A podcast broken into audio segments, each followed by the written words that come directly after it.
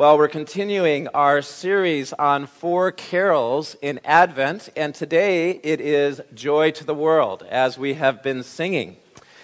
That, that uh, carol is the most published Christmas carol in North America. Uh, but it is not actually a Christmas carol. it's actually all about the second coming of Jesus in great glory. It's more of an Advent hymn, an excellent Advent hymn. But we sing it at Christmas because it is so full of joy and hope. It is about Jesus fulfilling the promise of Christmas. Uh, that he will be known as the Savior who is Christ the King by all of the universe when he comes in glory. So, this is why we sing it at Christmas. And the words uh, that were written there, that you sang, were written by a man named Isaac Watts, the great English hymn writer. And they are exuberant words because Psalm 98 is exuberant and joyful. And it's based on this psalm that's on page 500, if you can turn to that. And also, if you have open page 5 as well in your bulletin, it'll be very helpful because we're going to look at these two together. Uh, it talks about Jesus being God, the victorious King. And it is a joyful tune that matches the words thanks to Lowell Mason, who 100 years ago wrote the music for it. And what he did was he took uh, a couple of parts of the Messiah, notes from there, from Handel, and he cobbled them together. He came up with a tune that became this beautiful, joyful vehicle for Isaac Watts's words that we sing today. It is heartfelt joy that we sing it. And you sang it very well, by the way, this morning. There's something about music that helps us to express uh, what is in our hearts, to express truth in a way that spoken words uh, do not.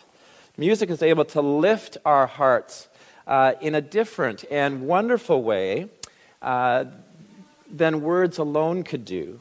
So, Joy to the World does this.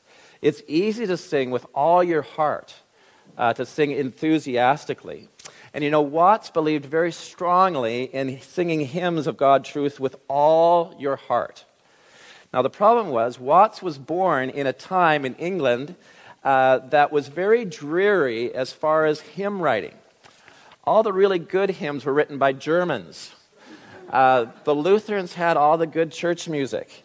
I went to a Lutheran seminary for one year, and when the students there sang A Mighty Fortress, uh, they practically blew the roof of the chapel off. and it was all in harmony, too. It, was, uh, it made me, as an Anglic- Anglican, feel very, very inadequate. Uh, and so at that time, the English hymns were dreary. Isaac Watts would have been singing psalms in uh, settings that were not joyful, that were not heartfelt. It, it, it was not edifying. So one day, as a teenager, uh, Isaac Watts said to his dad, to see the dull indifference, he wrote this, by the way, he said, to see the dull indifference, the negligent and thoughtless air that sits upon the faces of a whole assembly while the Psalms is on their lips, might even tempt a charitable observer to suspect the fervency of their inward religion. now, that does not describe you at all when you're singing. But his father got tired of his complaining and he said, If you don't like the hymns we sing, then write better ones. so he did that day. He wrote a hymn. And his dad liked it and introduced it to the church on Sunday. The church loved it and uh, asked him to do it the next week and the next week and the next week. And that set him off to be a very prolific hymn writer. Over 800 hymns. He had a tremendous influence on English hymn uh, church music. And that's because his hymns uh, delight in the Lord. They are from the heart. Uh, and their hymns express this delight in God.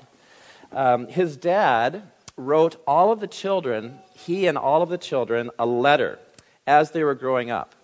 And he exhorted them in this letter. I don't know how many of you have written letters to your children like this, but he said, frequently read the scriptures and get your hearts to delight in them. Frequently read the scriptures and get your hearts to delight in them. And that's what Isaac Watts did. Uh, he became known as the father of English hymnody, and his work really helped the churches in England to express heartfelt joy, heartfelt praise for the good news of Jesus. And you know, one of his innovations was to take psalms and write in hymns how those psalms connect to the good news of Jesus. He would write about how Jesus fulfills the psalms that they were singing. And that's what Joy to the World does with Psalm 98. It's a psalm about God ruling in order to save. Uh, and that also, of course, is the good news, the heart of the good news of Jesus. So Isaac Watts reminds us of this in this carol. Joy to the world, he writes. Why? The Lord, Jesus, has come. Joy to the world. Why? Our Savior, Jesus, reigns. You see, that, he is saying, is the foundation of joy for us. Because when God rules your life, an incredible salvation fills your past, surrounds your present, and is the substance of your future. And we see those three aspects of salvation in Psalm 98. Because in this psalm, you see that you have been saved. Uh, the work of the king in the past has done this. You are being saved. Uh, you are abiding with the king now. And finally, you will be saved. The judgment of the king is in your future. So there's a deep joy in knowing the saving king surrounds all the aspects of your life. And that's why uh, Joy to the World is such a great and true carol. Now look at verses 1 through 3. You can see our past salvation here. Uh, it's exuberant. Oh, sing to the Lord a new song. He has done marvelous things. His right hand, his holy arm have made worked salvation for him. The Lord has made known his salvation. He has revealed his righteousness in the sight of the nations. He has remembered his steadfast love and faithfulness to the house of Israel. All the ends of the earth have seen the salvation of our God. And did you know that there are two very important women in the Bible who sing that same song. Both of their names start with M. The writer of Psalm 98 borrows very heavily from Miriam. Do you remember Miriam? She wrote a song just after God rescued Israel from Egypt. And in her song, she sings to the Lord. And she sings of the wondrous works that God has done by his right arm which is a symbol of power and strength. And he has become her salvation, and that he has saved his people, Israel. That's what those three verses are based on. Now, there is another Mary, thousand, uh, you know, a couple, uh, a thousand, 1500 years later, when God tells, um, God tells her that she will give birth to Jesus. She writes a song as well she sings a song that's based on Psalm 98 in these three verses. She says, My soul magnifies the Lord. There's a new song. He has done mighty things for me. He has shown strength with his arm. And his mercy, which is salvation, is for those who fear him from generation to generation. And then he has helped his servant Israel. See, God has shown that her son Jesus, God has shown Mary that her son Jesus would fulfill a salvation first shown way back in Exodus. She is making that connection. She knows that God has freed the people of Israel from Egypt on Passover night, when God's judgment was on all people. Every family, whether they were Egyptian or a Hebrew, their first firstborn son would die that night.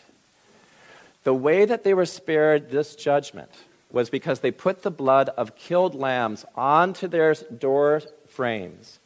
And finally, this great ruler gave in to the greater ruler and let the Israelites go. Now, on the cross, Jesus' salvation is infinitely greater. He is the Lamb of God that takes away the sins of the world. As Psalm 98 says, it's for the world. His cross is God's power, the strength of his arm, Because in it, Jesus doesn't release us from Egypt, he releases us from the power of sin and death. So, just like the Passover lambs died in the place of Hebrew firstborn sons, Jesus takes our deserved judgment for sins and he dies in our place. This is the Savior that Mary is giving birth to. This is what she sings about. Every one of us sing that song. He is under, every one of us is under his judgment, God's judgment. As John Stott wrote very helpfully, he said, You know, the essence of sin is to put yourself in the place of God. But the essence of salvation, which is what Psalm 98 sings about, is God putting himself where we deserve to be. Sin puts us in the place of God. God, in his salvation, puts himself in the place where we deserve to be on the cross. And when you know this great salvation, that Jesus has made his great substitution for you, and you entrust yourself humbly to his mighty work and come under his rule, you will know the beginning of joy. That king has saved you. And that's why Isaac Watts says, with joy, let earth receive her king. Let every heart prepare him room. This is how we receive joy. This is how it comes into our lives. This is what we want the world to do. Uh, and that's why verse 2 tells us that God's salvation is not just powerful, but the very nature of it, it is that it is meant to be told. It is a salvation that is told by God in His Word and through God's people. It actually has to be made known because it is great news of great joy um, that when it is received by the world humbly, will bring great joy to all people. It's the point of all that we do at St. John's. It's our mission. This is what every faithful church is about telling about a salvation that is meant by its nature to be told. Now, if you have uh, received your king, whom God has told you died in his place, there is a permanent change that takes place for you. It is actually a, a, an event that defines you, it becomes your identity. It is that Jesus has uh, taken your judgment, He has saved you. And so, no matter what your background, what your interest, what you have done or not done, He is your King and you are His beloved.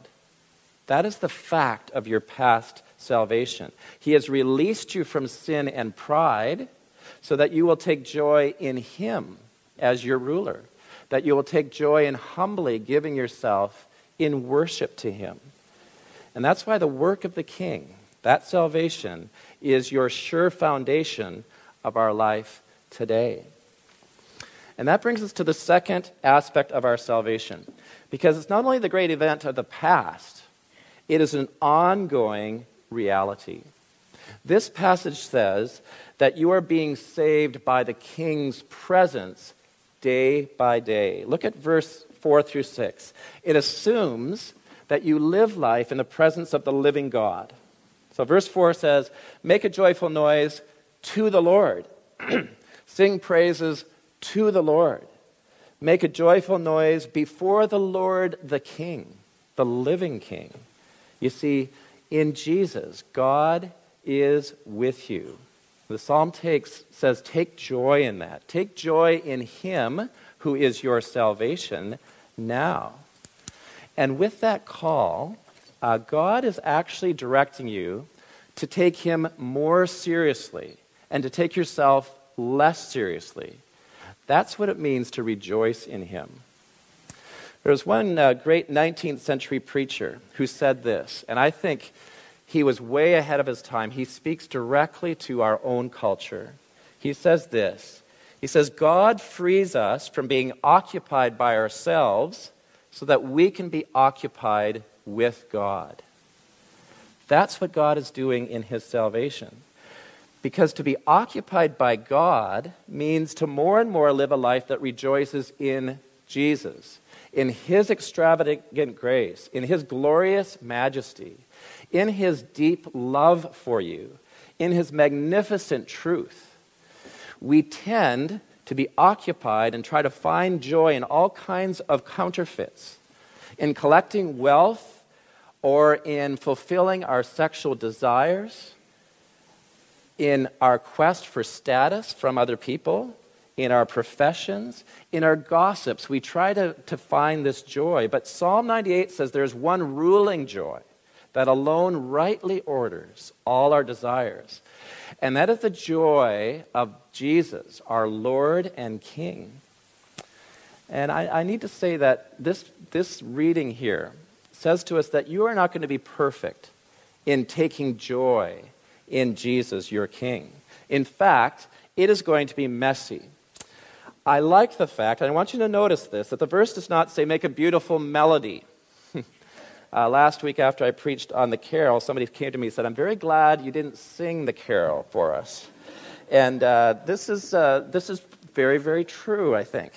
Um, the verses don't say make a beautiful me- melody, it says make a joyful noise. I can do that. You can do that. and it won't be perfect. I remember years ago, um, there was a concert that was given at St. John Shaughnessy, and uh, Terry organized it. Beautiful concert, and it had professional uh, musicians in it. But just before the concert, Terry took six or seven uh, people from the audience, including me, and he gave us um, different instruments, like a recorder, cymbals, tambourines, bells, uh, different things to hit. And uh, he said, When you come to the place in the concert called Persian Marketplace, I want you to come forward.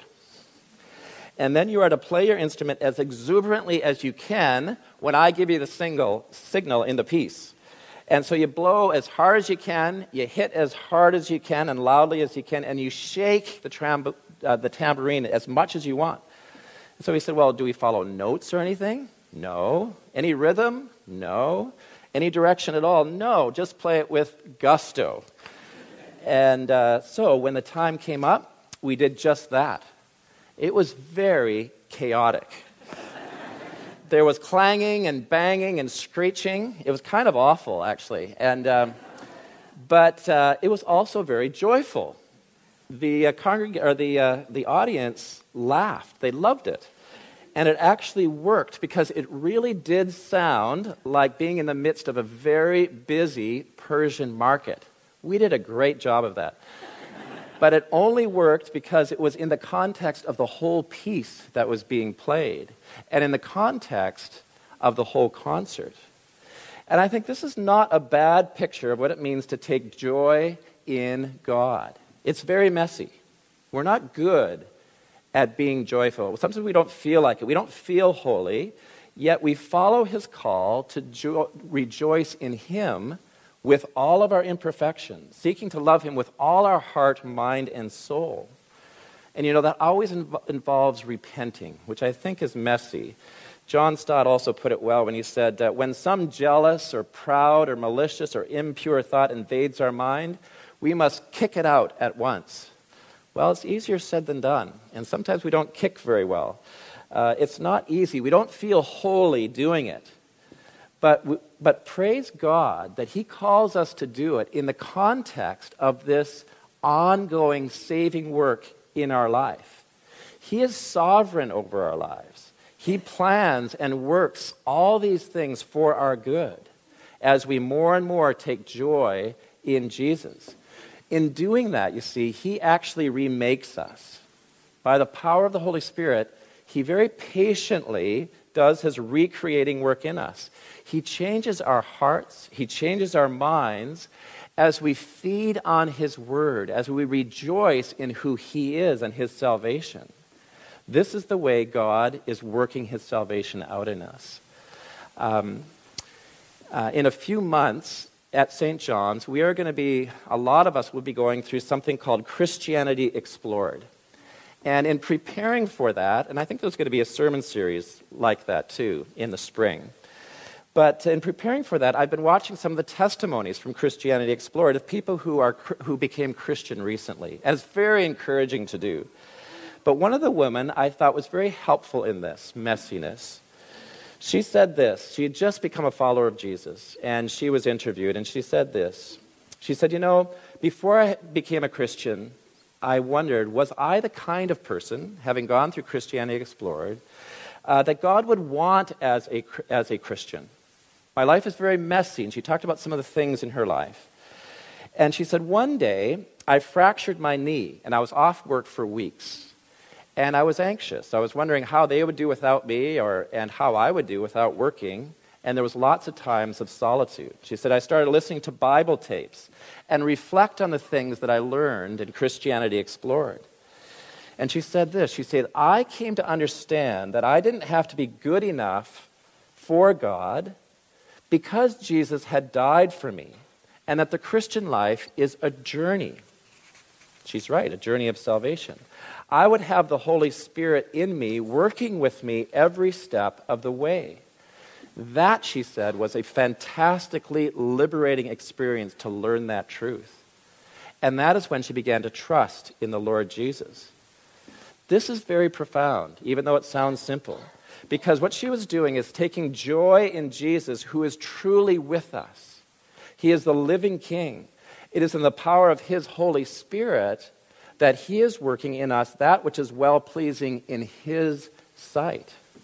Every day, he is freeing us to worship Him with joy. That is the present saving work.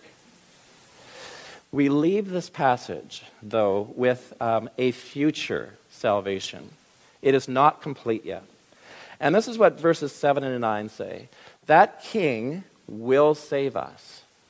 Listen to what it says. There's this huge crescendo of praise that happens in these verses. It is a joy that absolutely fills the earth uh, people along with all of creation, including the rock that Jeremy had. And it says this it says, Let the sea roar and all that fills it, the world and all those who dwell in it. Let the rivers clap their hands and the hills sing for joy together before the Lord. All heaven and nature sings, is the way that Isaac Watt puts it. Re- they repeat the sounding joy. But why is this? Well, it's a little it's a huge surprise, for he comes to judge the earth with righteousness and the peoples with equity. What a strange reason for joy it seems at first. Because there will be a day, it is saying here, when Jesus the king comes again and history is completed. All people of all ages will be raised for judgment. They will stand before Jesus, their judge. All is going to be revealed. There is a fearsome thing about this when you think about it. Because his perfect justice is going to be made known. Uh, he will decisively come against and address all sin, all sin and evil that has ever happened. All people who rebel against God will be punished. That's what judgment is. They will be banished. It's a universal judgment in which all evil is forever and finally overruled. Where is the joy where is the joy in this? Well, there's two reasons, and it's why there is such exuberant joy. The first is that when we see Jesus, we will know that that judgment day that was our judgment day has already happened. It has already happened on the cross for those who have trusted Jesus. On that cross, perfect justice and perfect love have met in him. And through that judgment that has already happened for us, we will receive a completed salvation as a gift. And with that, this, this, gift of the glorious resurrection body that Jesus gave when he rose from the dead. You see, we will see Jesus in our judgment, and we will be like him because of him, because of his gift on the cross. And creation, this psalm says, will applaud. They will actually cheer when it sees that people are absolutely transformed, brought from darkness into light, utterly changed for good forever. Creation says, finally, you, you were made for this. You are freed to enjoy Jesus' rule forever, and we can enjoy it with you. Now, there's a second reason for joy in this judgment, and this really affects us in our nitty gritty of life now, too. And that is this that his judgment shows us what is truly important. That is what's going to be revealed in judgment. And what is truly important is the righteousness of God in your life. He will judge with righteousness. It will be revealed that your purity, your obedience, your sacrificial love for God, and your service to other people in your name, in His name, your suffering for Jesus, which is so often ridiculed in this world, will be honored. It will be praised. It will be vindicated. You will know that all of it is worthwhile. It was the treasure worth living for. That is our strength as we see our future salvation. It is secure in Jesus. It is a salvation that is the joy of Jesus ruling heaven and earth and all people forever and ever. It is about constantly being filled with the wonder of his love, the wonder of his love, over and over again. May we be shaped by this hope and take joy in our King Jesus, to whom belongs all honor, all praise, all thanksgiving forever and ever. Amen.